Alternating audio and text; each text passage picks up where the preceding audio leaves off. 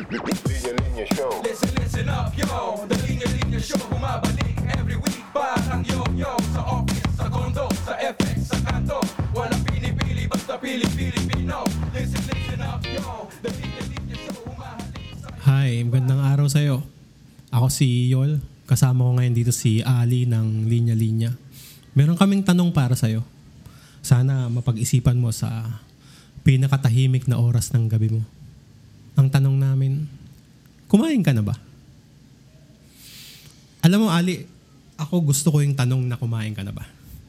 Gusto ko na tinatanong sa akin yung kumain ka na ba? Parang yung nagtatanong sa akin, may pakialam siya. Ah, may may mangyayari. May paghahanda, pinaghandaan niya yung pagdating ko. Alam niya kung anong gagawin pag sinabi kong hindi pa. Maghahain siya ng pagkain. Ah, siya nga pala, bago ko makalimutan, no? kung naikinig yung misis ko na si Resha, Hi, Ate Resha. Ah, kumain ka na ba? Nagluto ako ng adobo kanina, painitin mo na lang. Sana sana magustuhan mo. Dinagdagan ko yung asim kasi 'di ba sabi mo yun yung yun yung gusto mo. But anyway, ah hindi ka tulad ng ibang tanong kasi Ali. Oo. Ah, yung ibang tanong, ah, ano ba tayo? Oo. Ah, bakit ang liit?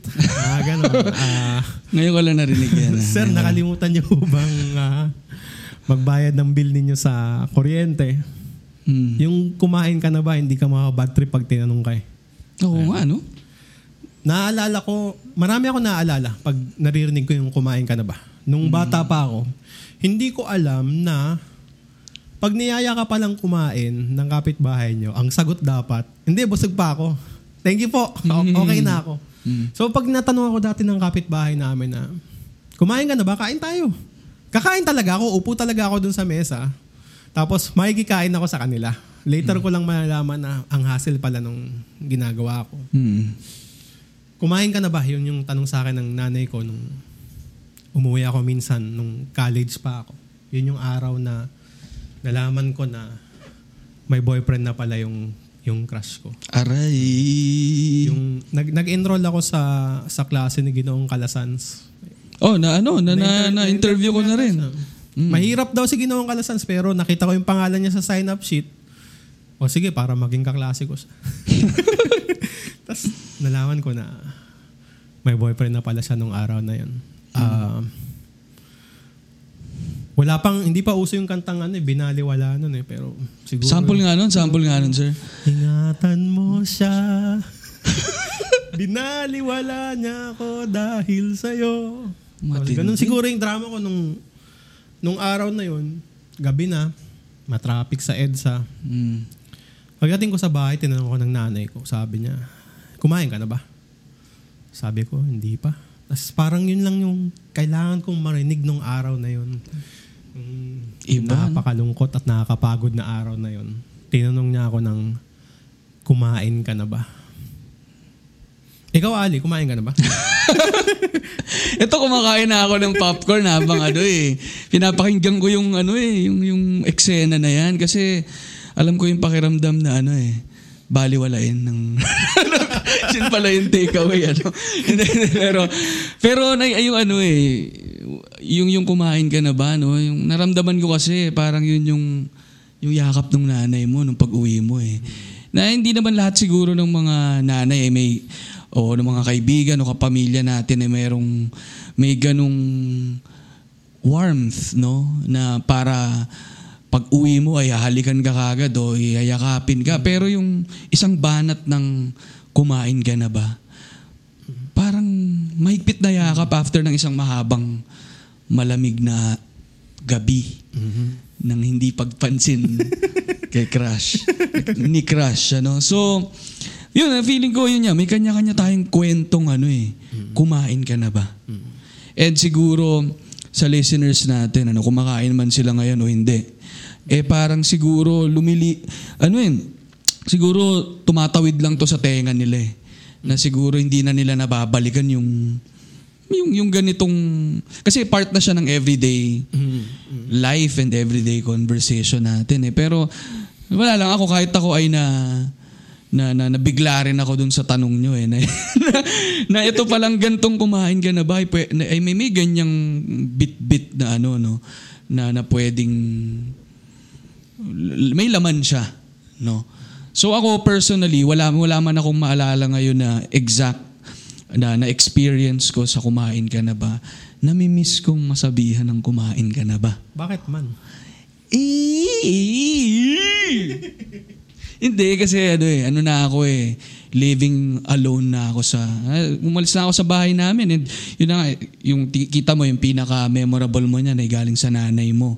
And yan ang madalas naman na nagsasabi sa atin yan. So, bilang every weekend na lang ako nakaka-uwi, ang sarap-sarap paki- ma- mapakinggan yan. Parang iniisip ko lang, sa dami ng mga, sa bigat ng mga nangyayari sa buhay, ano, lalo na kapag 22 years old ka, ganyan, ah, ang sarap lang umuwi ng gano'n na merong sasalo sa yung gano'n.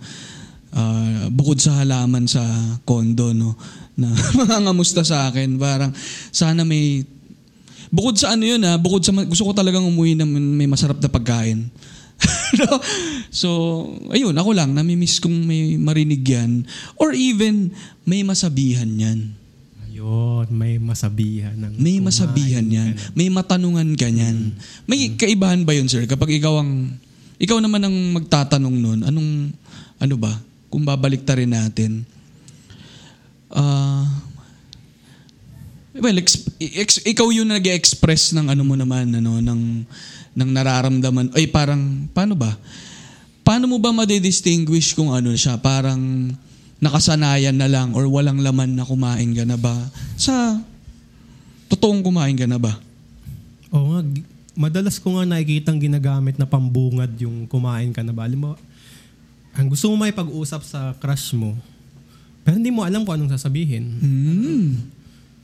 Anong anong number gusto mo sa electric fan? One, two, ganun, di ba? Parang, Pagka ganun, magugu, ba, lalayuan ka eh, no? oo, baka sabihin, addict ka. di ba? pero yung kumain ka na ba, nangyayari kasi araw-araw eh. Meron kang agahan, may tanghalian, may hapunan. Mm-mm. pwede kang umasa ng sagot na sa tanong na kumain ka na ba? Mm. Kung type ka niya.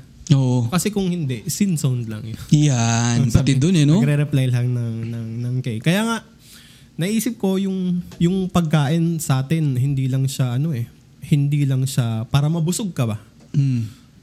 Mahalaga din sa atin yung yung ibig sabihin ng may kasama kang kumakain. Yan. Di ba pag pag hindi mo gusto yung kasama mong kumakain, parang parang ang pangit ng lasa nung kinakain mo. Yung, Oo, oo. Kung high school ka, tapos lunch break, tapos kata, kas- kaharap mo sa mesa yung nambubuli sa'yo o yung boyfriend ng crush mo. parang walang lasa yung pagkain. Kahit na yun yung paborito mong ulam. Mm. Pag pinagalitan ka ng nanay mo o ng tatay mo, sabi mo, wala akong gana. Hindi Mm. mo makain yung sinigang o kaya yung yung yung adobo. Mm. No pag ah, pag may nakit may nakasalubong kaibigan, sabi sabi mo, kain naman tayo minsan. Mm.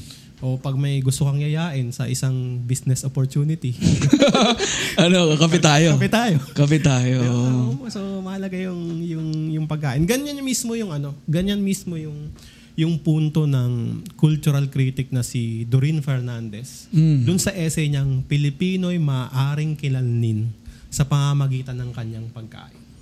Sa mga Pilipino daw, sabi niya, yung pagkain, hindi lang siya laman ng tiyan. Okay. Laman din daw ng kamalayan. Aba, matindi. Kasi, tignan mo, halimbawa, pag sinabi nating okasyon, di ba may mga pagkain na lumilitaw sa isip mo? Mm. Specific na okasyon. Halimbawa, pag sinabi nating birthday, Ah, matamis na Pinoy spaghetti. dapat may matamis na Pinoy spaghetti. Dapat, dapat may cake. Cake, syempre. Hihipan mo, kakanta sila lahat, hihipan mo. Dapat, sa akin, ang pinakamahalaga, yung, yung hotdog na nasa stick. Ay, matindi Tapos may yun. marshmallow. Matindi Tapos yun. itutusok sa repolyo.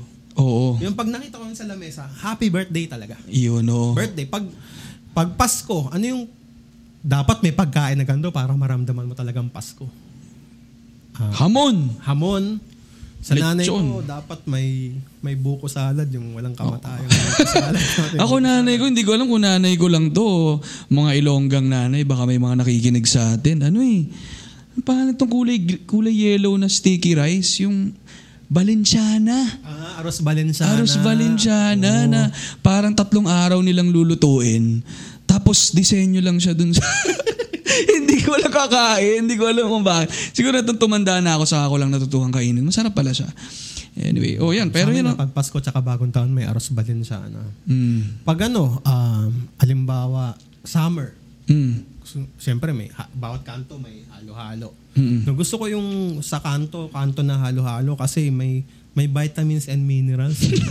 yung wala silang pangkayod na automatic so kamay, di ba? Na may tuwalya. Kasi tuwalya na. Oo, may vitamins and minerals. Kailangan mong tignan yung kulay ng tuwalya eh. Kasi hindi ko alam kung natural na brown yun o puti yun kanina eh. Ano, Pero ano? masarap. May mga pagkain na ganun eh na yung pag kinain ko to magkakasakit kaya ako. Mm. Ganun yung mga gusto kong pagkain. Ano pa ba? Oo, oh, parehas tayo la- dyan. lamay halimbawa. Oo nga. Lamay, may biskwit, may kape, may sopas, Mm. may candy, may mani, may cornic. Pa? Ano pa mang mga okasyon? Ah, kung halimbawa, kung piyesta. Kung piyesta sa amin, laging may menudo, laging may kaldereta, laging may biko. Mm. Pag, pag ano, pag may podcast recording, ano ba dapat? Masarap dyan kape, tsaka ano, chichirya. Ito, ito, ito, ito. Ayun. Ayan, ano. So may mga, ano, May cheese ring dito. Kakainin natin yan.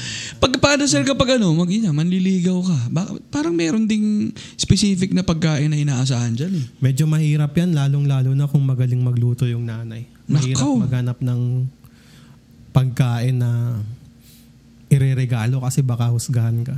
Tsokolate. Oh. Tsokolate. Pero hindi yung pagkain na hinahain talaga eh, no? Pero yung Ferrero kasi, 'di ba? Naging ano 'yan eh na naging parang nung staple ba na na bigay. Pero may nakita rin ako sa internet na tingin ko effective ito eh na na feeling ko sinagot siya nung babae nung makita to. Pagbukas ng Ferrero ay siomay ang laman. Okay. Ferrero siomay. Pero ayan, on, uh, speaking of siomay, hindi lang okasyon ah, pati lugar. Mm. Associated din natin sa pagkain. Mm. Yung siomay, kaya ko naisip tong punto na to. Kasi sa LRT station, may mga Ayan na. may mga stall ng siomay. Yan. Mm. Tapos ngayon nag-offer pa sila na bibili ka ng siomay, may kasamang May ice, gulaman kasamang na. gulaman. Mm. Pwede kang kumain doon, nakatayo ka. Dumadaan lahat ng naglalabas-pasok sa LRT. Sa sa UP, sa UP, yung isaw ni Maglari, Mm, yung yung mais na may Oo, may cheese, tsaka powder. may- may- yung may pancit powder. canton na may doon nalulutuin, tapos lalagyan ng itlog. Diyos ko po. Alam mo dati, nag ano, nagbenta ng fishball dito sa Ateneo. Mm. Hindi masarap. Mm. Parang kailangan nasa UP ka para kumain ng masarap na Mm. Ano na masarap na na, na fishball. Mm. Dito sa Manangs nung estudyante ako. Oo sa, nga, ano? isa- nung estudyante ako, wala na kasi Liem. Manangs ngayon eh. Oo. Ah, paborito ko yung Liempo. liempo. Diyos ko Hindi, po. mas gusto ko yung ano, yung pork chop ay yung lechon ka- yung lechon Ay, lechon kawali. Ay. yung lechon lechon kawali. Oo. Tapos di ba sa kanila yung may, ano, may itlog na pula? Tsaka kamatis. Ayun, oh, pwede Meron din ganun, eh, no? ng, ng ganun. At ito sa ano lang, side ano lang, unpopular opinion lang ano yung kay Mang Larry Sisaw. Parang siguro dahil bilang batikang ano na rin ako no, street food connoisseur ako. Okay. na, na, na laking ano no, QC na marami kang madadaanan diyang malulupit na pagkain.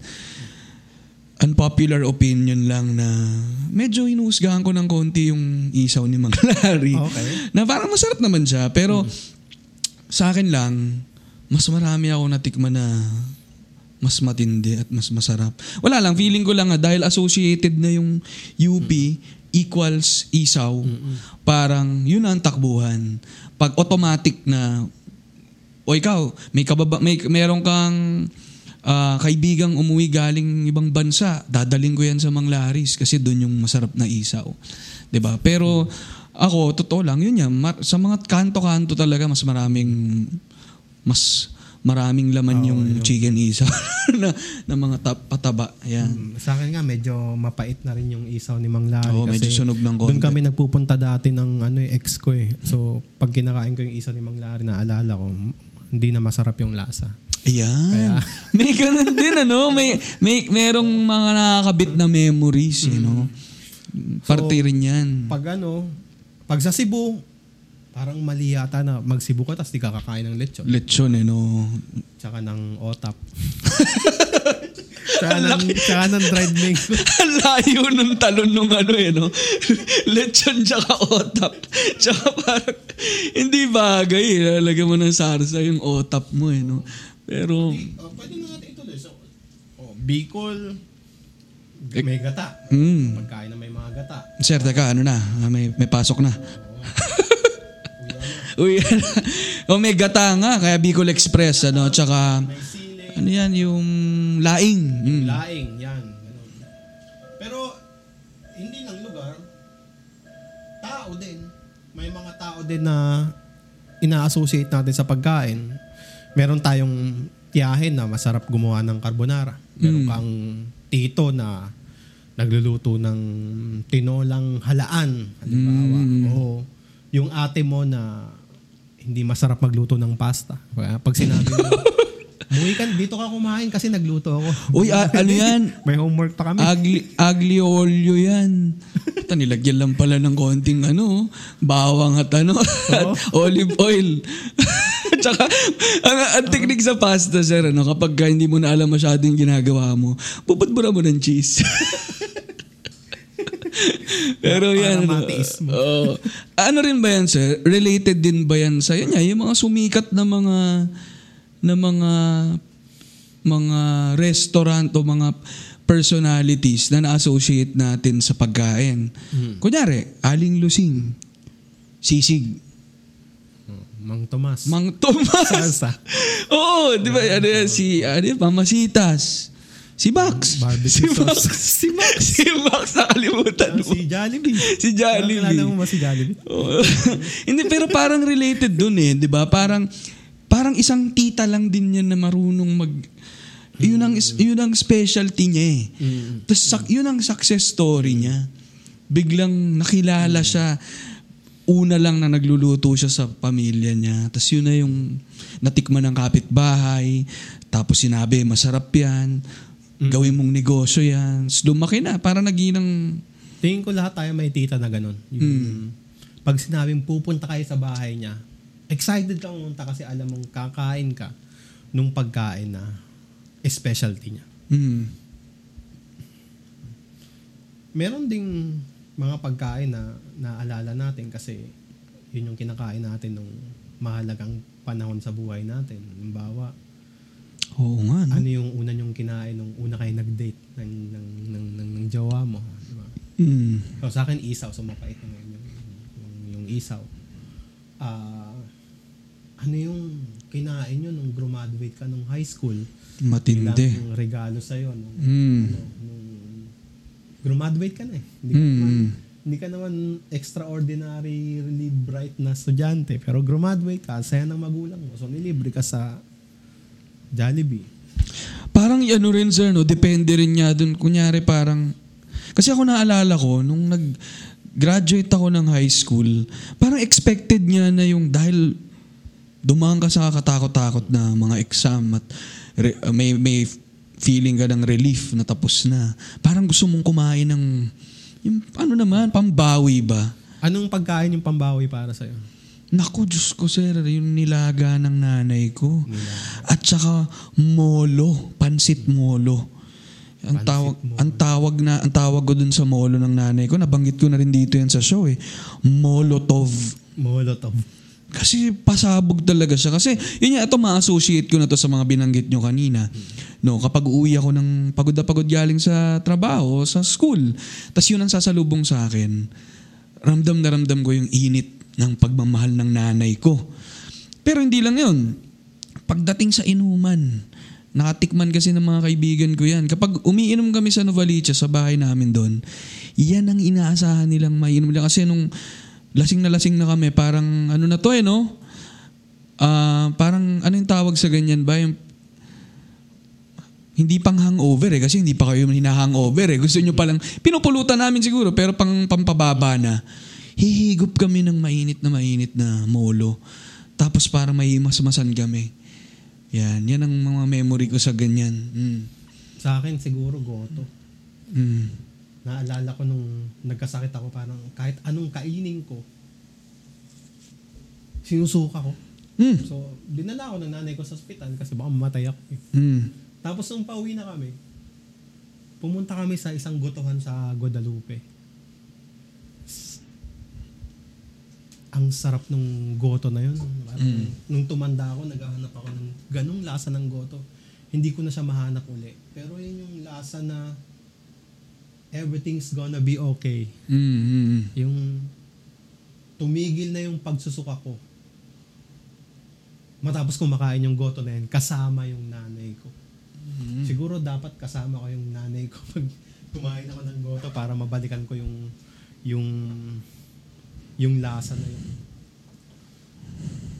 Kabit niya, no, sir, no? may kakabit na, depende kung, may nakakabit na memorya dun sa mga, may mga particular na pagkain na iba siya kapag kaya, nasa ibang moment ka.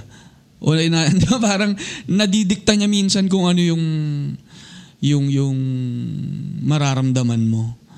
No? So, ano ba yung ganyan ko? Yung isa kong naaalala bilang magkatrabaho tayo noon. Ang kasama tayo sa opisina noon. Naalala ko yung mga gabi na hindi tayo makauwi dahil may mga tinatapos tayong trabaho. Tapos wala nang pagkain. Kasi opisina natin noon, walang malapit na na bibilang na pagkain. Walang malapit na restaurant.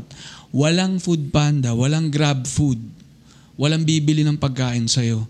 Ang, ang takbuhan lang natin, yung mahiwagang baul ni Ate Reyna. Nai-miss ko na yung Si Ate, mahiwagang mahiwagang baul ni Ate Reyna. Si Ate Reyna yung kasamahan namin dun sa opisina nagtitinda ng, ng pansit canton. At saka, may kasamang hot and spicy na tuna. Ah, hindi ko na-order yun ah. May ganun eh. Pa- favorite ni John John to. Yung isa nating kasama na.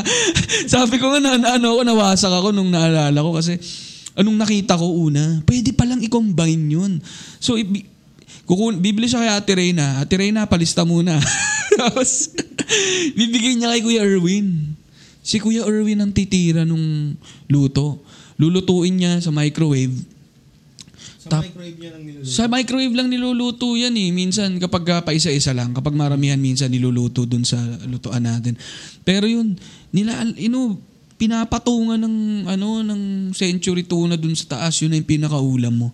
Wala lang ako na-associate ko lang siya with yun, yung mga gabing um, hindi tayo makauwi dahil may kailangan tayong tapusin at gutom na gutom na tayo. At yun na lang yung yun na lang yung konting himas sa likod na, oh, kaya nyo pa yan. Ano pa, ah, konting paragraphs na lang, matatapos nyo na yung sinusulat nyo. At saka parang brotherhood natin yun, ano, na yun ang ano natin.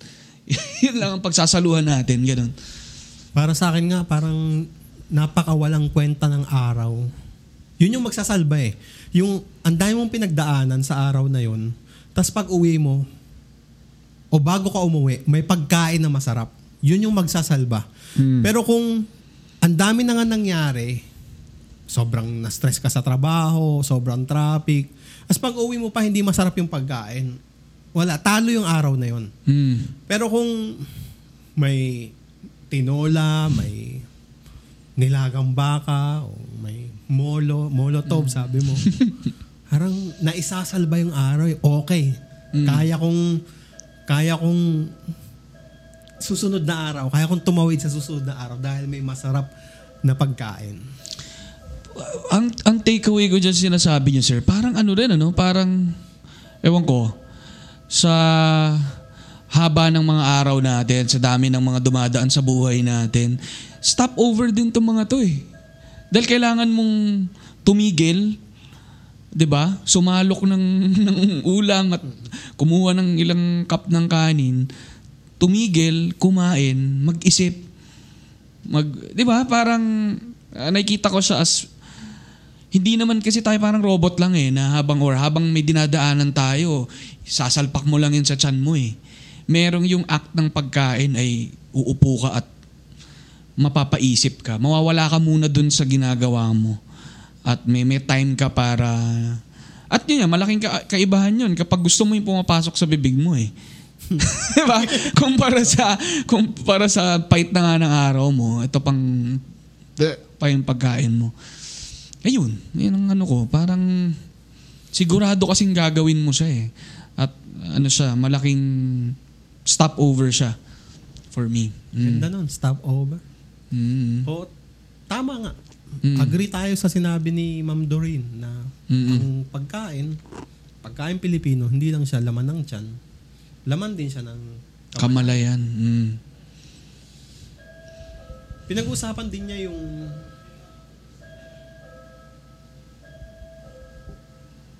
pag explore ba ng mga Pilipino. Kasi may mga pagkain, may mga kinakain tayo na magugulat ka eh.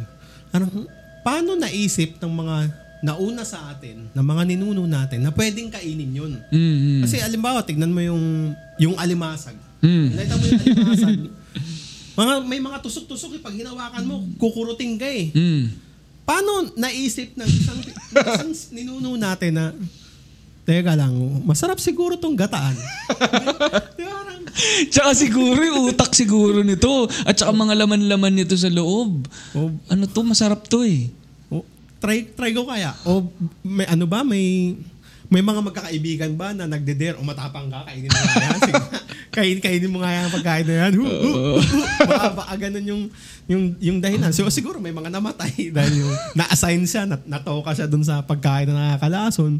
Pero ngayon, alam natin na nakakain yung alimasag. Mm. Naalala ko nung, nung bata ako naman, may ano, yung may puno ng tuba. Mm. Hindi ko alam kung familiar ka doon, pero yung yung dahon nun pag pag pinutol mo yung stem, tapos hinipan mo, may mga lalabas na Oo, bubbles. oo, oo, alam ko yun. tuba. Mm. Tapos pag may kabag ka, tinatapal yun sa sa tiyan eh. Yung ano nun, yung yung bunga nun, pag nabulok, yung buto niya parang mani. Mm. So, naisip namin, looks like mani, tastes like mani, must be mani. so, kinain namin ang kinain yung yung ano, yung buto ng ng tuba. Tapos yun, sumuka kami. Yung sumuka. Ayun, naalala ko na yun yung time kung bakit ako dinala ng nanay ko sa ospital. Kasi kinain ang kinain yung tuba. Tapos ano, hindi pa na siya dapat kinakain. Susuka ka ng susuka. Yung, yung durian kaya, pa, di ba pag naglalakad ka, naamoy mo yung durian, lalayo ka kasi hindi mo gusto yung amoy. Mm. Pero may lumapit doon, kinuha niya yung prutas, binuksan niya, tapos, guys, masarap. guys, promise, ay, promise, masarap. Guys, breaking news. Ano kung matagal na natin iniiwasan to, ano? pero, pero masarap Cre- creamy siya. So, creamy siya. In fact, pwede natin gawing candy. Try natin candy. Ito yung susunod na ano, game breaker sa ano, food industry. may may nakaisip noon, no? Mm, mm, mm. At ano sa akin, ano yung tumama sa akin yung sinabi na yun ni Ma'am Doreen. Kasi pag tinitingnan natin yung mga sinulat ng mga mananakop tungkol sa mga sinaunang, sa mga ninuno natin, Mm. parang ano eh, parang nakaka-insecure eh. Kasi yung ibang civilization, nagtatayo ng pyramid. Halimbawa, no? Ah, gumagawa ng napakahabang wall sa China, halimbawa. Tapos tayo, anong ginagawa ng mga ninuno natin? Tapos may isip mo, biruin mo yun, nalaman nila na pwedeng kainin yung alimasag. kinain nila yung kinain nila yung durian. Di ba? Mm. Ano nga eh, yung tinuturo sa atin ng mga teacher natin, pampalipas nila ng oras, nagbubugtungan sila. Mm. So, itong mga ninuno natin, hindi sila ang sinulat ng mga Kastila dati. Brutus y salvajes. Brutes and savages. Mm. Parang mahirap naman yata paniwalaan na yung mga, Pinoy, eh, mga ano lang. hindi pa sila Pinoy nun eh. Mm. Pero itong mga ninuno natin, parang ang hirap naman paniwalaan na nagbubugtungan. Mm. Di ba? Nakatingin sila sa sa bukid, nakatingin sila sa ilog, tapos naiisip nila na dalawang bolang itim malayo ang nararating. Hmm. Oo, nakakaisip sila ng salawi kain na Hmm. ang lumakad ng matulin kung matinik. Matinik kayong malalim. No? May ikaw, ano- ikaw ba kaya mo bang umupo ka, titingin ka, as may may isip ka biglang malalim na insight sa buhay? Palagay ko nga sir, habang iniisip nila yung kumakain sila eh. Kaya Ng feeling... alimasag. Hindi. Kaya ano eh, kapag may tiyaga, may nilaga. Ah. siguro nagugutom. siguro uh, iniisip ko paano naisip yung ang hirap siguro maging teenager dati no. Pag pag, pag, may ginawa kang katarantaduhan sa dinner table sabi ka, pag may tiyaga, may nilaga. Mas kailangan mo pag-isipan ano. Ano kaya yung, ano kaya ibig sa, ano kaya di, sa akin may dito. deeper meaning to eh. Teka. Oh, ang hipong natutulog tinatangay ng agos. Hmm. Pero, pero may Boy, ano ka nga, kumuha ka nga ng hipon doon ha. Sasahog ko sa pansit. ang hipong natutulog, tinatangay ng agos. Mm. Nakaisip sila ng, ng, ng ganong insight. Ang, ang punto dito, yung mga ninuno natin, hindi yan, hindi yan brutos y salvajes. Hmm. Nag-iisip yan, nag explore yan.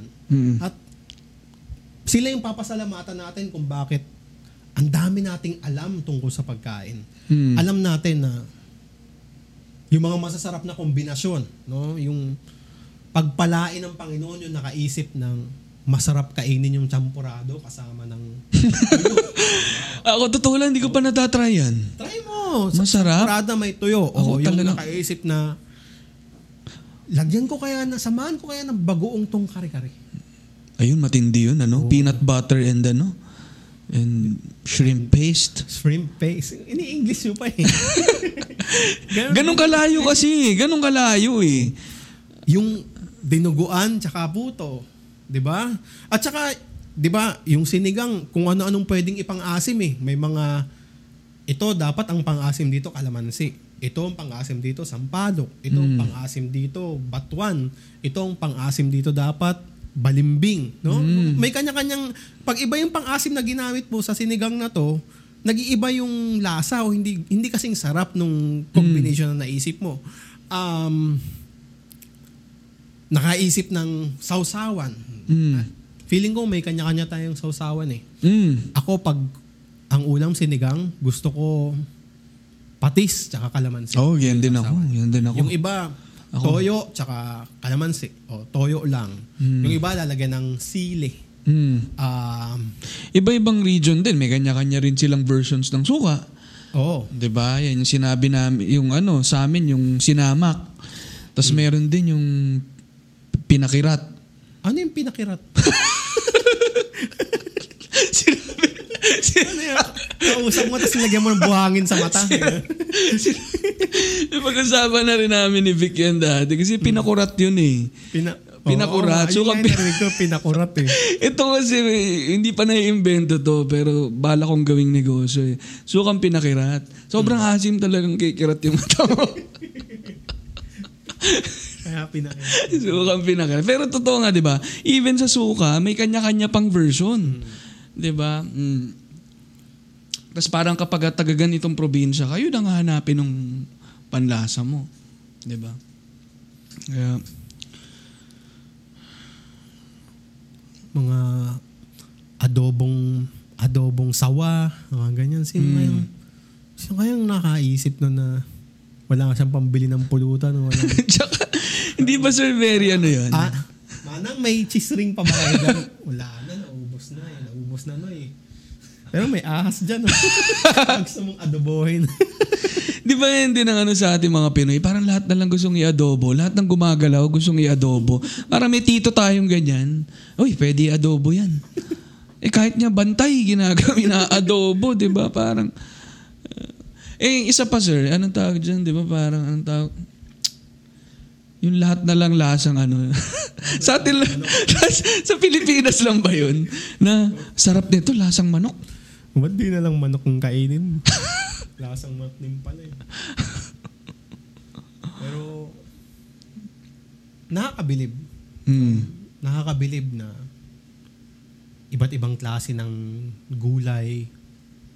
Merong nauna sa atin na tinikman yon. Ito ano ba to? Tapos next level, saang luto ng pagkain ko gagamitin to? Mm. Ah, anong masarap na combination? Ano yung ano yung pwedeng gataan? Ano yung dapat isigang? O ano yung prito lang?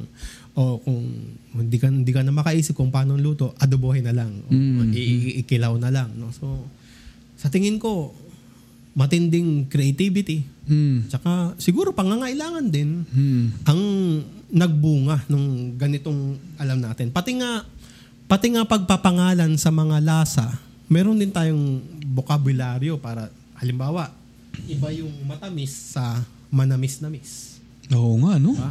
Um, matamis yung asukal, mag Mm. tsara matamis yun. Mm. Pero yung siguro yung saging, yung mansanas, yun manamis-namis. Mm. Iba yung matabang sa walang lasa Mm. um, merong mapakla. Mapakla yung pag ano, hindi pa hinog yung saging, kinain mo na. Mm. Mapakla. O kaya yung ano, yung yung lansones, Oo. pag nanggigil ka, Oo.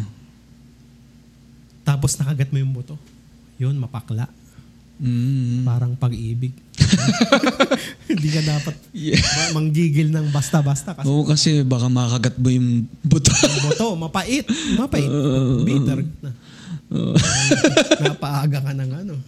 Pa mga ma, maanta, mm. ma, maganit, Ano pa nga bang ganyan? Ma makunat, mm. ah,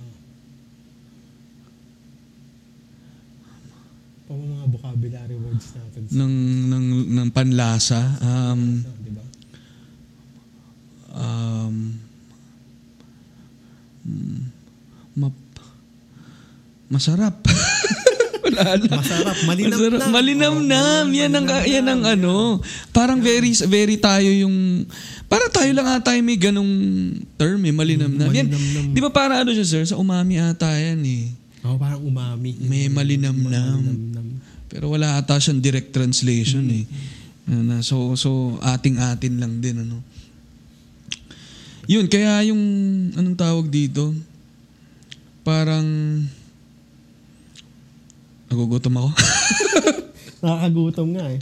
O, o pinag-uusapan na rin lang natin yung yung creativity. Ito, Ah, bilang oh. teacher ng Filipino, nalulungkot ako dito pag ito yung sinasabi ng estudyante na yung Pilipino gaya-gaya.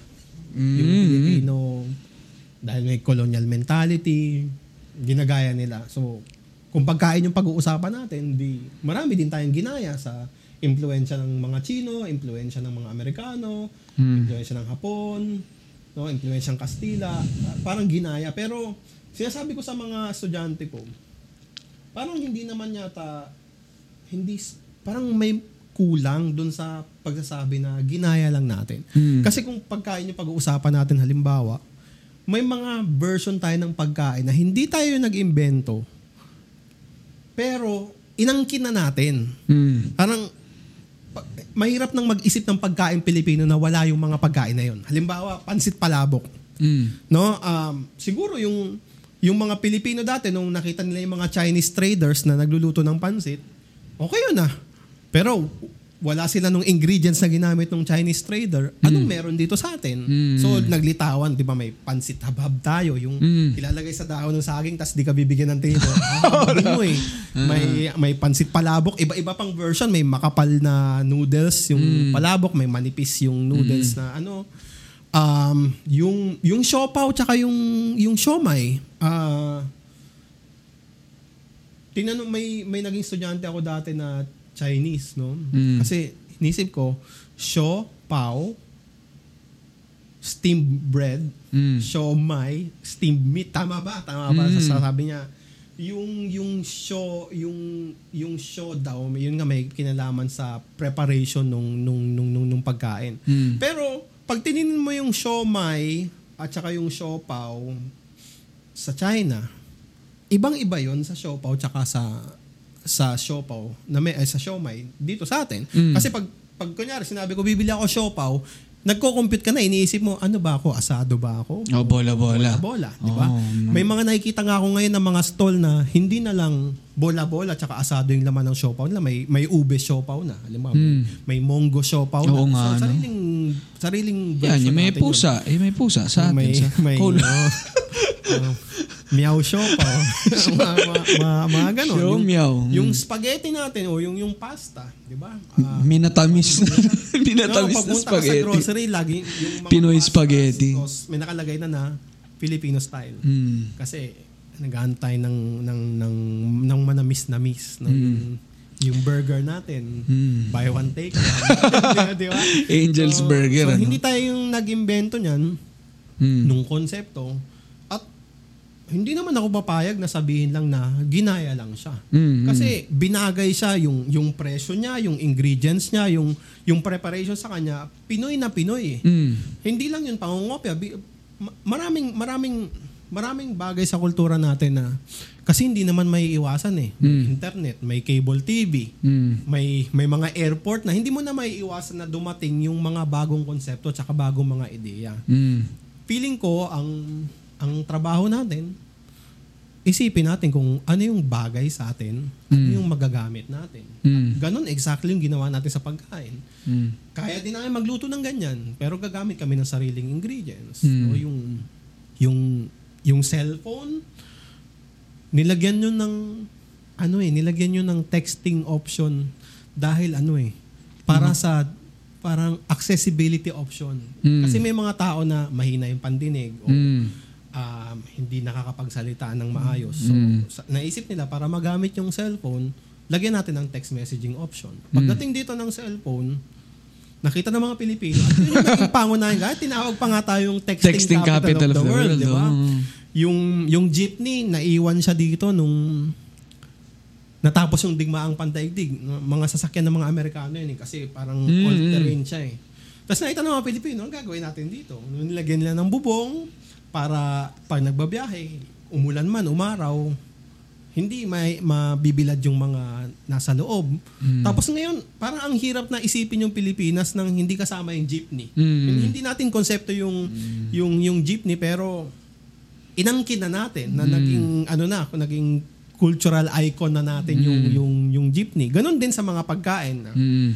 Spaghetti, siomay, Mm. ah, na palabok. Babalik tayo dun sa punto na yung mga Pilipino, nag-iisip sila. Mm. Malikhain sila. At yun nga, bilang teacher, sinasabi ko lagi sa mga estudyante na masyado naman yatang dikahon yung Mm. Nan- colonial mentality, Oo, yung panggagaya. nanggagaya lang. Hindi naman ganun kasimple yung ginagawa ng mga Pilipino. Mm. At ayun na nga, yun, yung kaibahan pa natin na yun nga, madalas, kung ano lang ang nasa harapan natin, yun lang ang magagamit mo. It's not as if parang abundant tayo sa lahat ng mga kagamitan, etc. Pero meron ka nang handicap na ganun. No? Nagagawa mo pang maging ganito. Tapos yung, yung nagagawa pa natin ay eh, eto sir, ibang-ibang angulo naman. Parang yung mga nagawa, na- parang umiikot ano, parang may version tayo ng isang social na pagkain. May sariling version yung Pinoy nun. Magiging novelty yun, magiging street food.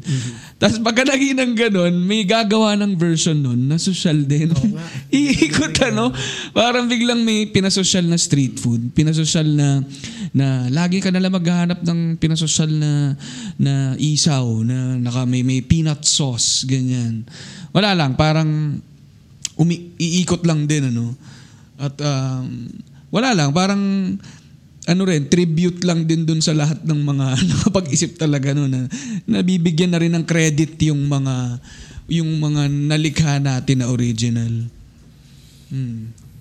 Nalulungkot lang ako kasi parang yung nung sinasabi mo yung pinasosyal na, na pagkain, parang makikita din sa pagkain natin yung malaking gap halimbawa sa mayaman tsaka yung mahirap. Mm. Kasi may mga may mga Pilipino na kakain ng pagpag Mm. o kaya mag-uulam ng mga tigpipiso na cheese curls. Tapos, sa kabilang banda, may mga Pilipino na kayang gumasos ng mahigit isang daan para sa kape. Halimbawa, o bumili ng social na na version nung nung nung nung pagkain. So kahit na sa totoo lang, tayong mga Pilipino, lahat tayo kakain, Mm. pero nakikita rin natin yung pagkakaiba nung kayang gumastos ng mahigit isang daan sa milk tea halimbawa o sa kape araw-araw tapos yung mga pinagkakasya yung napakaliit na halaga para para makakain sila. So kung Mm. ang claim ni Ma'am Doreen, ang Pilipino ay maaaring kilanlin sa pamamagitan ng kanyang pagkain, makikita nga natin na yung Pilipinas, meron ding malaking pagitan Hmm. sa mayaman at saka sa mahirap. Kung titignan mo yung pagkain, pagkain pa lang yun. Hmm. Hmm, oo nga. Social class lumalabas din, ano? Mm.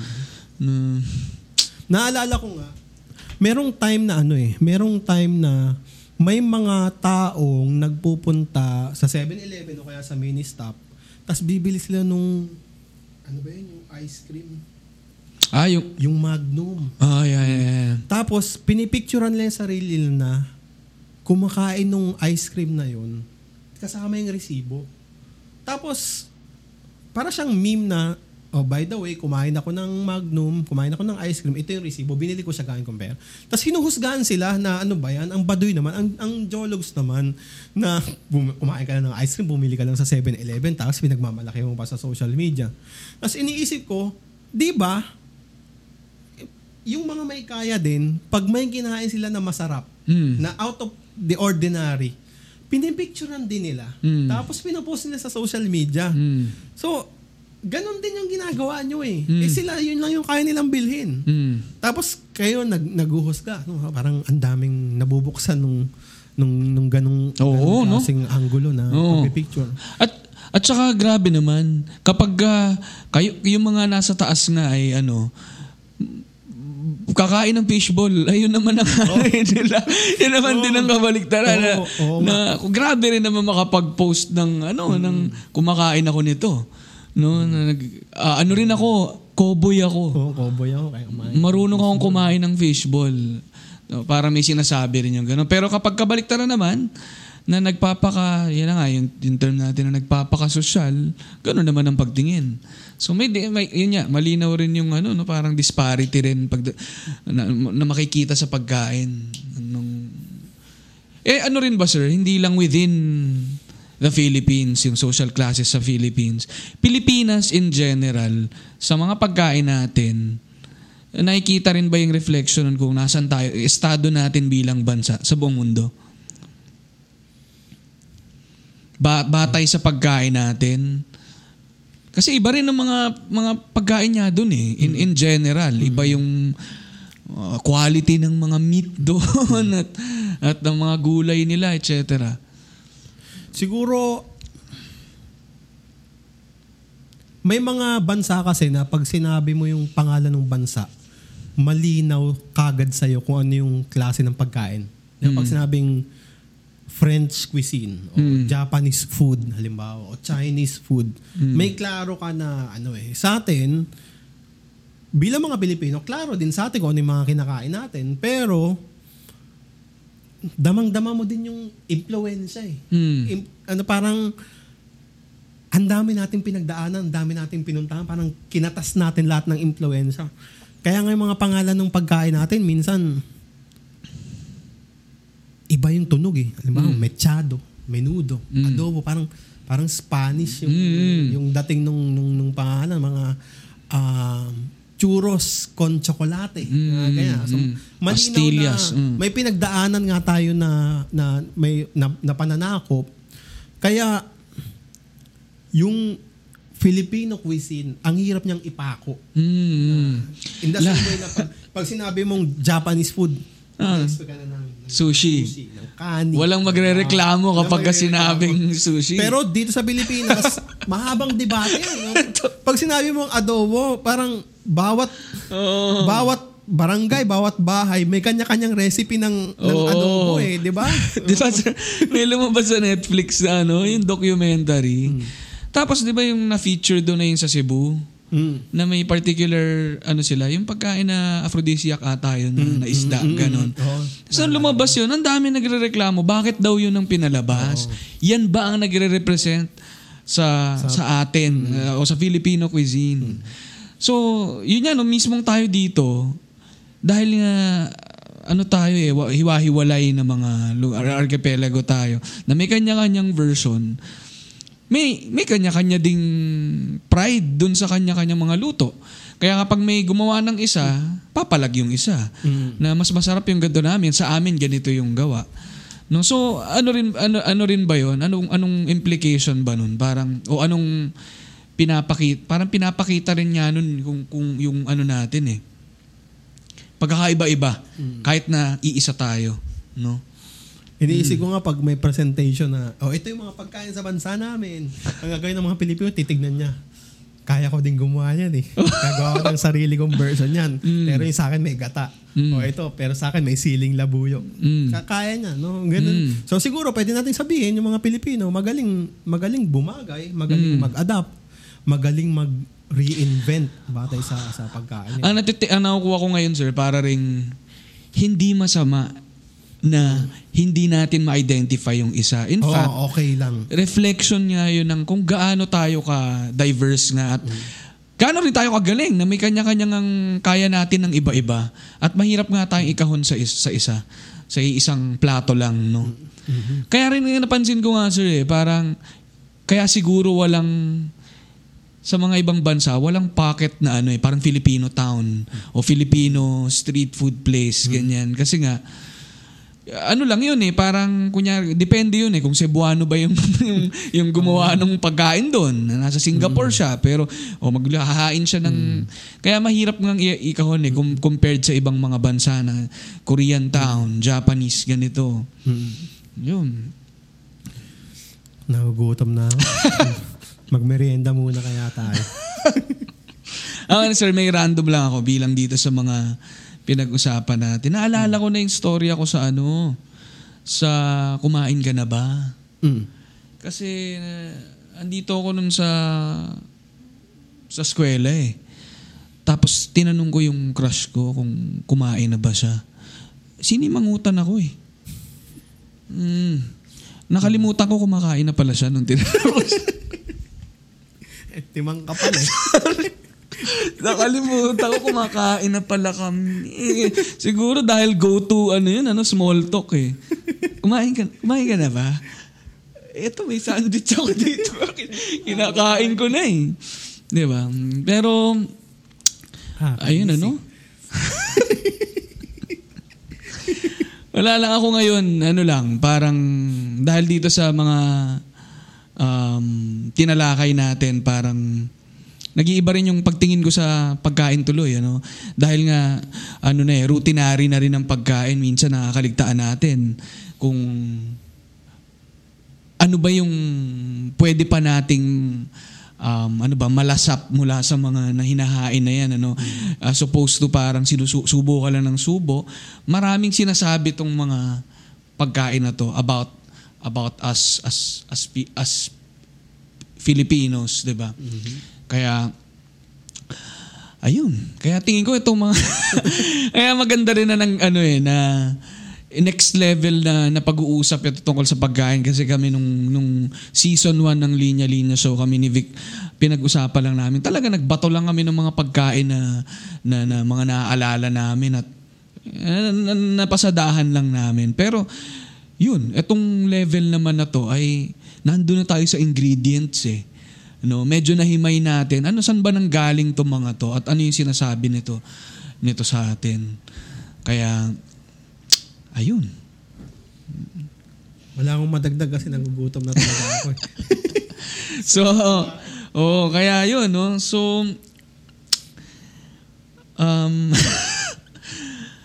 anong tawag dito? Um, Naalala ko may isa pang point point na ginawa si Ma'am Doreen na meron daw ano, meron daw pagkain na sukatan ng lahat ng pagkain sa Pilipinas. mm, Kanin. mm, mm, Kanin. Kasi ito yung bansa na ano eh. Parang pag sinabi mo pag restaurant ka sinabi mong unlimited rice. mm, Daming kakain eh. mm, Tapos yung mga dishes natin, hindi siya kinakain ng siya lang. Ang- Mm-mm. Meron tayong concept ng ulam eh. Mm-mm. Diba?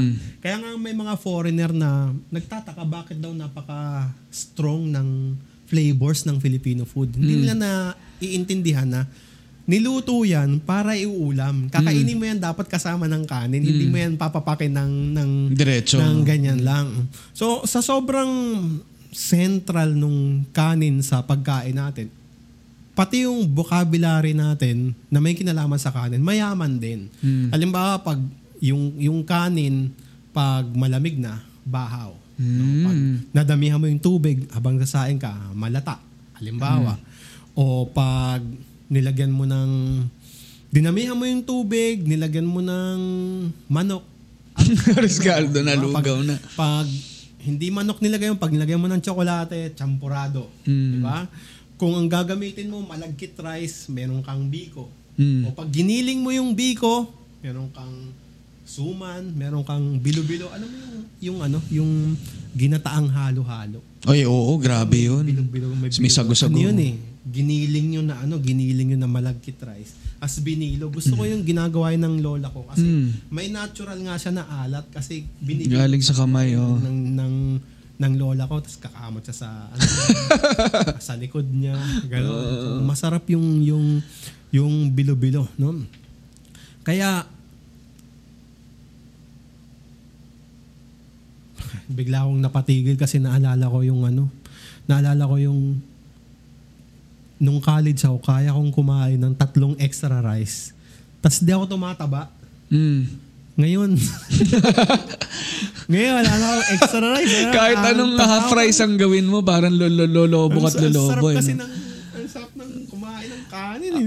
Ako nga, even kanin, sir, ano yung nagustuhan ko rin doon, nasa ano kasi kami, nasa isang beach kami. Tapos naghahanap ako ng kape.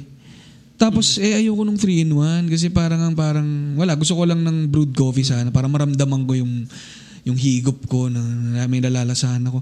Eh, yung may kasama kaming magaling na chef na self-taught lang. No, naglabas ng kanin. Tapos gumawa ng rice coffee. Rice coffee. Rice coffee. Ang sarap. Par, parang talagang literal lang susunugin mo yung kape hanggang may kumatas siya ng, ng kalasa niya na yung brewed coffee. Without the ano yun ha, yung, yung caffeine. No? Pampag, pampa- so pwede ko siyang tirahin din ng gabi. Na may same feeling siya na may mainit yung hinihigop. Tapos ano. Wala lang. Paano, kaya na-discover yung rice coffee? No? May nagsaing, tas nakalimutan yan lagyan ng tubig. Nasunog. Nasunog. Ma! May good news ako tsaka bad news. No? bad news. Mali yung saing ko. Ah, good news, may bago akong paraan para gumawa ng kape. Magmula noon, Pili ko puro may mga alamat eh, no? Alamat ng ano, no? Alamat ng rice coffee kung dahil nga kung saan-saan lang na ano eh, na-discover yung mga yung mga May sinabi yung isang kaibigan natin dito na si ano eh, si Charles. ah, Galing Charles, pa ng ano to eh. natin yan. Oo. Sabi niya dito na ano eh, may nabasa daw siya somewhere na naimbento daw yung sisig at bopis. Kasi nung panahon ng mga Kastila, yung mga baboy parts na yun, mga pa- parte ng baboy, yun yung mga tinitira ng mga Kastila. Ti- Itinitira ng mga Kastila sa mga alipin nila. So, kailangan nilang maging creative about it. Yun, babalik dun sa punto niyo, sir, na kung anong ihain dyan sa atin, may magagawa natin yan ng masarap. No? So, dun daw nang galing yung sisig at bopis. Dahil yun. Ano na yan eh, parte na lang ng baboy na iitsa mo na lang eh. Mm. No, kaya yan yung isa Kaya ng... Nagugutom na naman ako. Sisi. Ano ba mga, may mga ano siya dito na ano eh. Ah, well, medyo natakil na rin naman natin to, no? Minsan yun nga, depende sa kung ano yung abundant na resources sa isang lugar. Yun yung napoproduce nila. No, katulad ng sa Ilocos na maraming bawang o asukal sa Dumaguete. No, kaya sa Ilocos, kaya siguro yun, yung ano nila, yung longganisa nila ay Nagigyan nila ng maraming maraming Maraming maraming bawang. Diyan nag-originate ang boy bawang eh. Sa Ilocos. Mer- meron kaya mga bata sa Ilocos na pa- nickname bawang. boy bawang. oh, boy bawang mismo, no? No pero, Yun yung konektado sa punto natin kanina na yung mga yung mga ninununan, hindi sila tumanga lang. mm Ngayon, ngayon ang dali lang tumanga eh, di ba? Sila makakaisip ng bugtong, makakaisip ng salawi kain, makakaisip ng bagong luto ng ng ng, ng pagkain. special yung yung relationship nila sa sa sa kalikasan na yung inang kalikasan hindi kung mag-isip ka, kung dumiskarte ka, bibigyan ka niya. Papakainin ka niya. Mm. No, hindi hindi si inang kalikasan hindi siya isang bagay na i-exploit mo, isang bagay na sasamantalahin mo. Mm. No, yung yung mga ninuno natin, nakita nila yung yung si inang kalikasan na magsipag ka, no? Mag-isip ka, gamitin mo yung kokote mo. May ma- hindi ka magugutom. Mm. Hindi ka maghihirap dahil sagana eh. Andyan yung andyan yung mga hayop, andyan yung mga yung mga gulay, no? Mag, mag-eksperimento ka lang Mm. kahit yung alimasag na yan, no? Subukan mong kainin. Yung durian na yan, subukan mong kainin, mabubusog ka. Mm.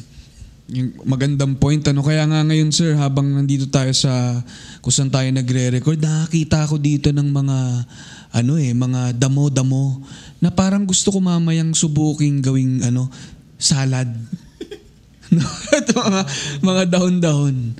Hindi pero dahil sa binabanggit niyo sir na parang yun mag- nagkaroon ako ng newfound ano eh parang respeto naman at konting ano naman credit dito sa mga ninuno natin na hindi basta-basta to at walang walang Wikipedia, walang walang YouTube noon kung saan nila pwedeng gamitin yung mga makikita nila sa paligid. Kumpara ngayon na lahat na lang pwede nating i-search. Wala silang library noon, etc. Talagang ano, no, ah, trial and error, no? At para nga mag-come up sila with ito na yun. Swak na swak to. 'Di ba? Dumaan sa proseso 'yun na na, na, na iba. Wala 'yun. Kumakapal lang yung ano. Yung huli, yung next na kakainin ko siguro talagang mas ma, mas mahihimay ko ng ng gusto rin. Ano, lang again, perfect nga tong usapan natin, sir. eh. Kasi 'di ba, sinabi ko kanina na uh, dahil mga parang pit stop itong pagkain. Talagang may espasyo ka para pag-isipan tong mga to habang kumakain ka. ano siya, bagay siya, bagay siyang ano ba, para hindi para hindi lumayo masyado yung isip natin. Minsan yung nasa harap natin, yun pa yung nakakalimutan nating sa iba na, Parang pinipilit na lang natin. sa iba na sa iba na pumu- sa iba na pumupunta yung ano. Anyway, ayun. Ako, ako sir, gusto ko magpasalamat sa ano sa sa pagpapa-unlock nyo dito sa isang very special episode natin na na may intention na magpatakam sa mga sa mga listeners natin. Hindi lang magpatakam sa pagkain mismo pero sa bagong kaalaman or mas lalong pag pag ano pa siguro paghimay sa mga bagay na ginagawa natin araw-araw katulad ng pagkain no so hindi naman tayo matatapos kung hindi hindi natin ipapakilala kung sino ba tong hindi naman katulad ito ng mga ibang episodes natin na naglalakad lang ako tapos meron ako nakasalubong sa daan tapos in-interview ko na no? Itong sinugod ko talaga dito si ah, si Sir Yol Hamindang no? Palakpakan natin si Sir Yol. thank you thank you Sir Yol no? So si Sir si Sir Yol Hamindang ay yun nga um sabi, gaya nga ng pagpapakilala niya sa akin dun sa department kanina, ay hindi ko siya teacher, pero teacher siya ng ex ko dati. Tapos, nag, ano ako, nagsisit in ako sa kanya. So, hindi ako nagsisit in sa kanya dahil lang ah, naghihintay, hinihintay ko yung dismissal nung, nung ex ko, no? Pero, nagsisit in ako dahil um, interesado ako sa mga sa sa klase niya no so isa siyang ah, dating artistang Pilipino na isang kapamilya at ah, una natin siya nakilala sa ano eh teleseryeng Tabing Ilog sa ABS-CBN no Parang iba yata itong ano na to, ah, artistan to. ah. uh, uli siyang nakita kasama ang isang Adarna. Hindi, lang ano tawag dyan. So, isa siyang ano, no, professor ng Pilipino. Ah, Filipino at kulturang popular sa Loyola Schools ng Ateneo de Manila University. At isa rin siyang, tama ba to sir? Ng, ano, hindi ko alam kung paano tayo tawagin, pero political communications writer. Tama ba yan? Pwede na yun. Pwede na yun, no? speech writer. No? At ah, pag i-search nyo rin siya, sa- siya sa Google, makikita nyo rin yung mga articles na ginagawa niya. Contributor siya sa spot.ph.